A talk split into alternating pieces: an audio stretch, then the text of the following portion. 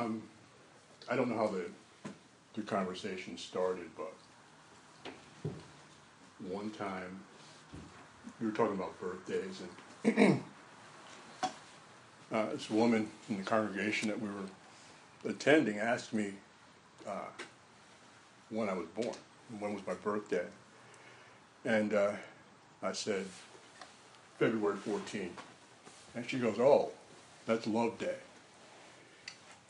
Uh, People, when they talk about love, have a lot of different definitions and thoughts and things. And so, what I want to talk about today is uh, what I've called the true version of the meaning of, of the verb to love.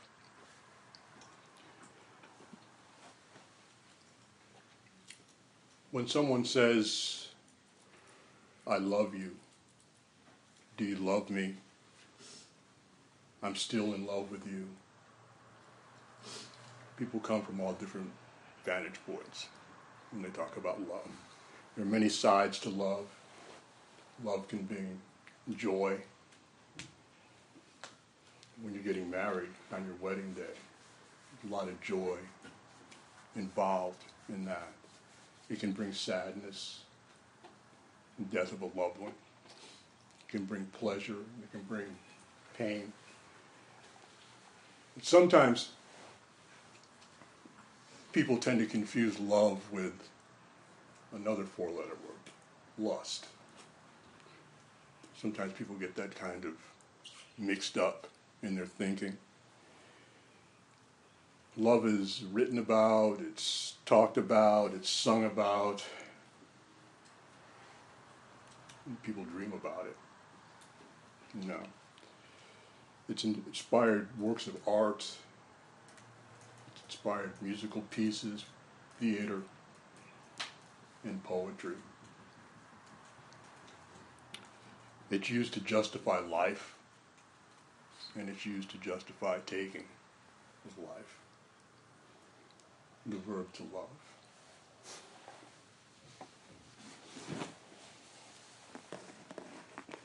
What I want to do today is talk about how human beings define love and how God wants us to love. Like I say, love, people get really confused and emotional when they're talking about it. It can mean positive things and, and negative things to people when they when they think about it. Um, a palindrome. A palindrome is when you take a word and spell it backwards and spell something else.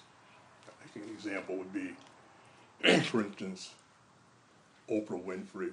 Her production company is a palindrome of her first name, Harpo Productions. Well, in a poetic sense, the palindrome of love is evil. So love can be confusing. It can be great. Can mean many things to many different people.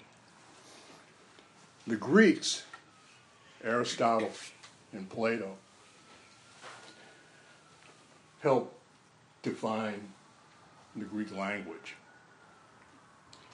And they came up with four definitions of love. And there's some derivatives of those definitions as well. And I want to look at those Greek meanings this morning and how they apply to us as Christian people. the first word I want to look at is eros. It was defined by Plato. It has a lot of different meanings to it.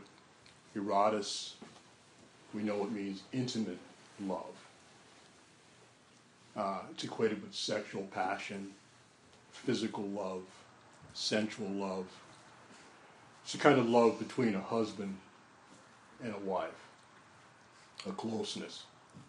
the word doesn't appear in the Bible per se, but it's portrayed in the Bible.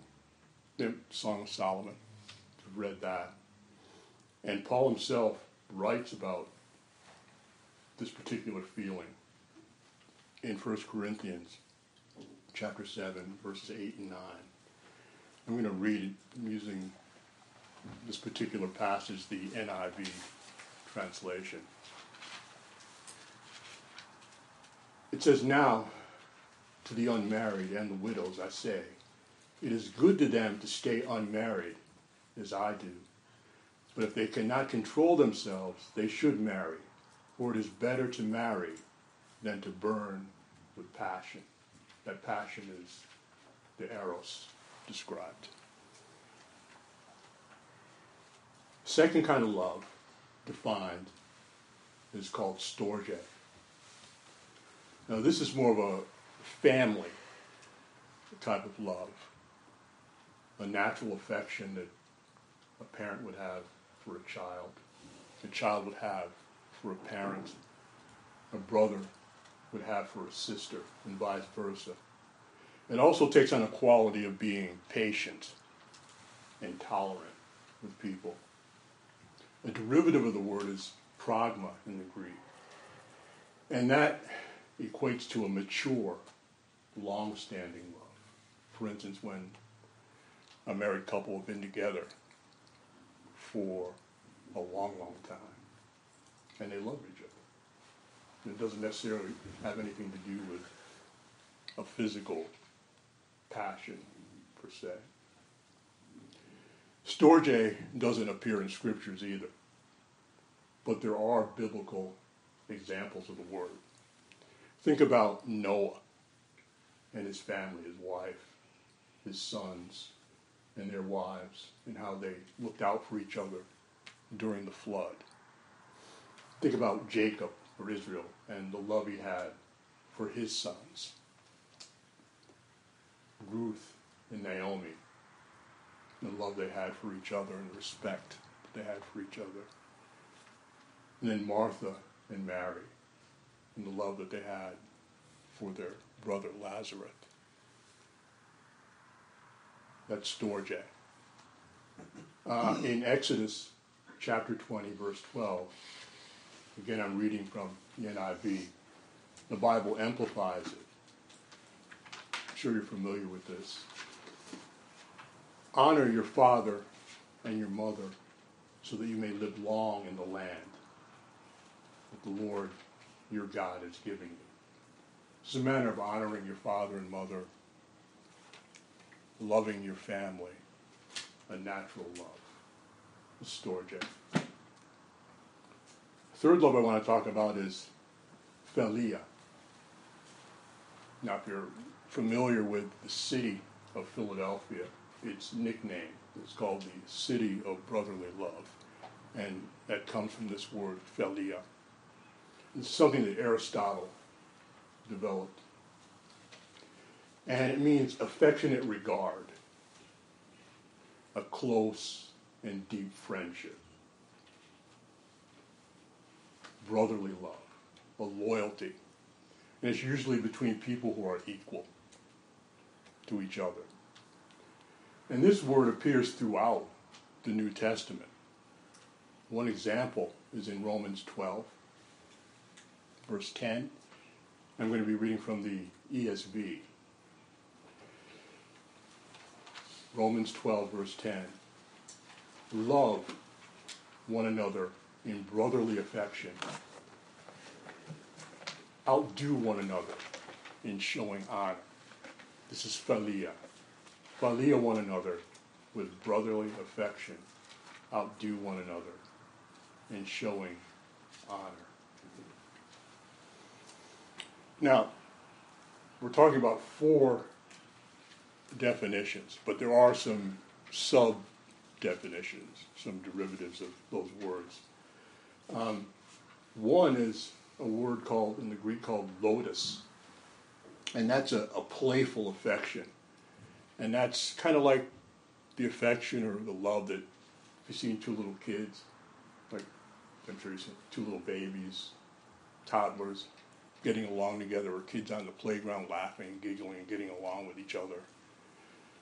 That's that's ludus. And then there's philautia, which is self-love. Now, this word, there's a positive and a, a negative to it. Uh, self love can be positive if you have a healthy self respect for yourself. And I think we all want that for ourselves a healthy self respect. But it can have a negative aspect if it becomes narcissistic, become, you know, delve into narcissism. And then there's another derivative you've heard of called platonic love. It's developed by Plato uh, out of his philosophies, and it's a love free from physical desire. So I just wanted to talk about them a little bit. Those are the kind of loves that that man has for for man, how we see each other, how we define love, from romance to friendship, to love of our families. But there's a fourth, and it's called agape. And this is a selfless, sacrificial love. And I'm sure you've all heard of it before. It's a love that's unconditional. It's the love that God has for man. Thomas Aquinas uh, described it as to will the good of another. I think that puts it puts it nicely. In 1 Corinthians chapter 13 is described as charity. And Paul says that it's the greatest of all virtues. A charitable love. It's the highest of the four types of love. And the words and its variations are found throughout the New Testament. As Josh was talking about in his, his talk uh, before we participated in the Lord's Supper, Jesus lived out agape love by sacrificing himself for the world. And in the verse, verse that, that, that uh, James read prior, starting off our services, in John 14 21. It reads, Whoever has my commands and keeps them is the one who loves agape me. The one who loves agape me will be loved by my Father, and I will love them and show myself to them. It's kind of love that God had Jesus had for his Father, the kind of love God has for us, and really the kind of love that God wants us to have for each other.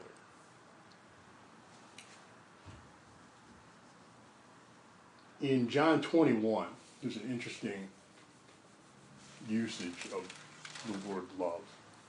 John 21, verses 15 through 17. Jesus after he was risen from the dead and meeting with the apostles before his ascension. And he's talking to Peter. And it reads So when they had finished breakfast, Jesus said to Simon Peter, Simon, son of John, do you love agape me more than these? And he said to him, Yes, Lord, you know that I love Philia, you. And he said to him, Tend my lambs.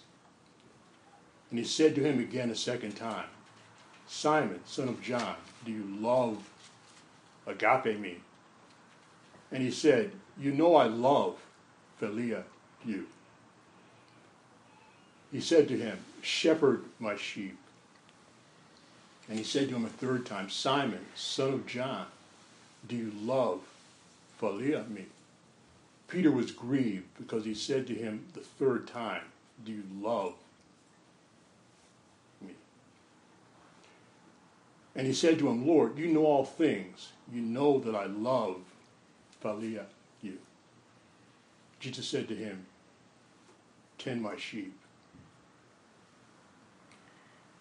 Now, what was going on with Peter, and we've, in our, our study of Mark, we're wondering, or we're discussing why over and over the apostles don't really understand Jesus' full mission here on earth. They didn't. he told them several times, point blank, what was going to happen, and they still really didn't didn't get it. And even here, Peter hasn't really grasped really what Jesus was truly about. And I'm thinking this is because, you know, on, on the day of Pentecost, Jesus told them, I'm going to send a helper, the Holy Spirit. And when he does send the helper, they understand things. Things become clear to them. But this hasn't this hasn't happened yet. And Peter hasn't grasped the true nature of agape love. So Jesus is asking him, Do you love me, agape? And Peter's saying, Oh, you know I love you as a brother. Peter hasn't really fully grasped it. He loved Jesus with passion. Peter loved Jesus with enthusiasm and emotion. But he really didn't love him or understand the full significance of agape love, which means he was actually lacking true obedience. Jesus wanted love and affection channeled through the tending and shepherding and caring of the sheep that you were talking about earlier, too, during the Lord's Supper. And that's what agape love is. Now,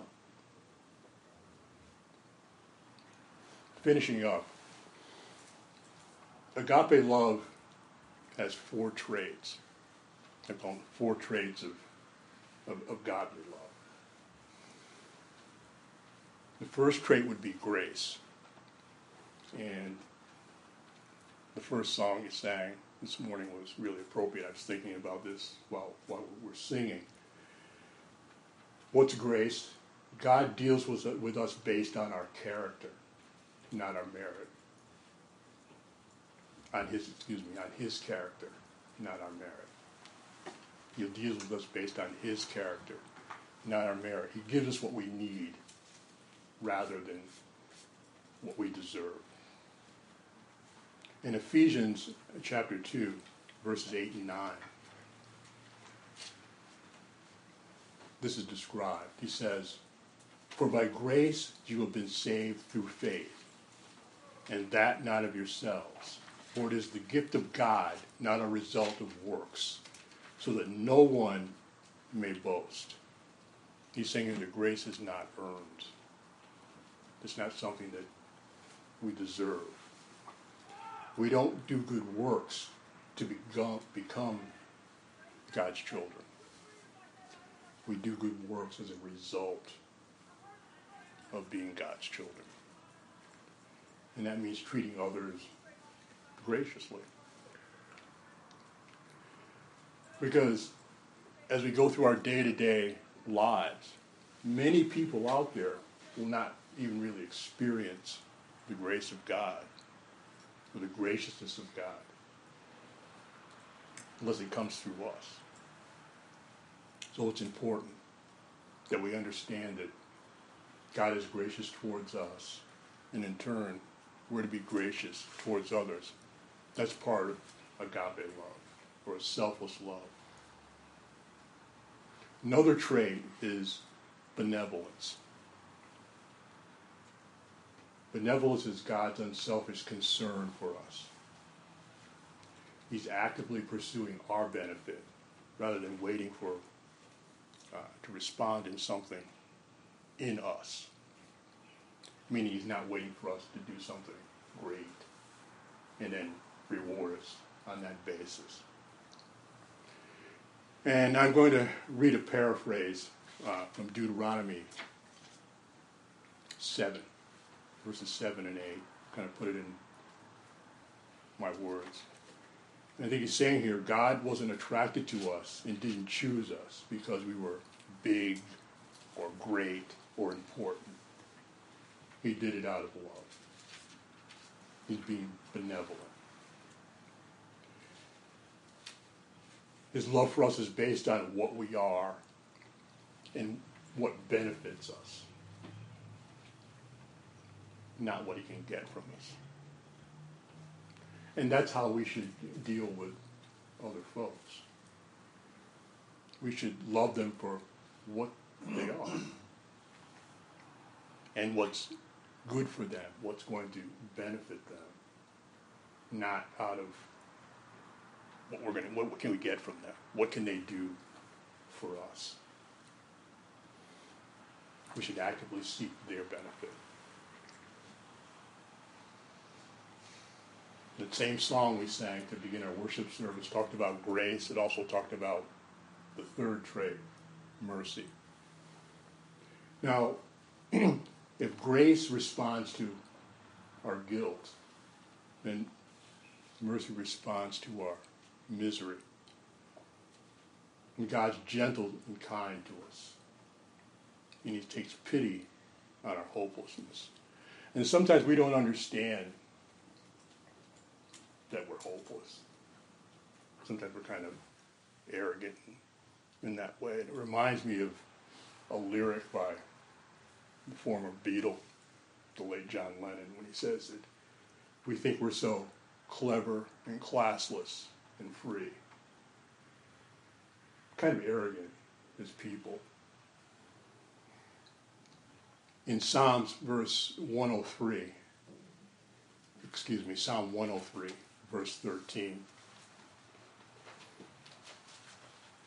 Reading from the New English Translation.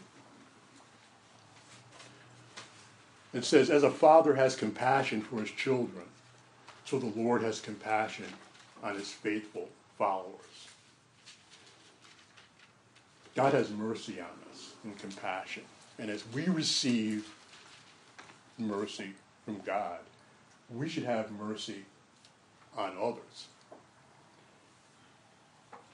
We should be merciful to our family, our friends, and strangers. And, and, sometimes that's hard. That's a hard thing to do because we let obstacles get in our way. We let stupid things, I would say, get in our way. We can't really see the big picture. But really, we're a conduit for God's mercy.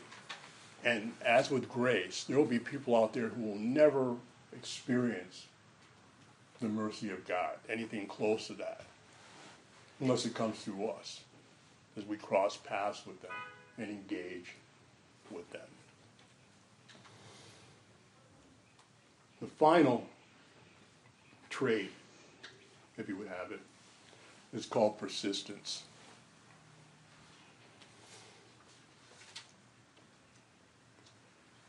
God continues to restrain his judgment on us.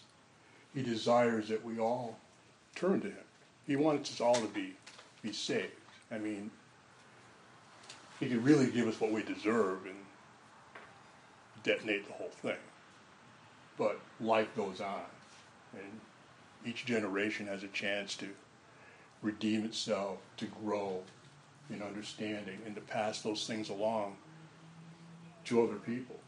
Really, that's what we're here for.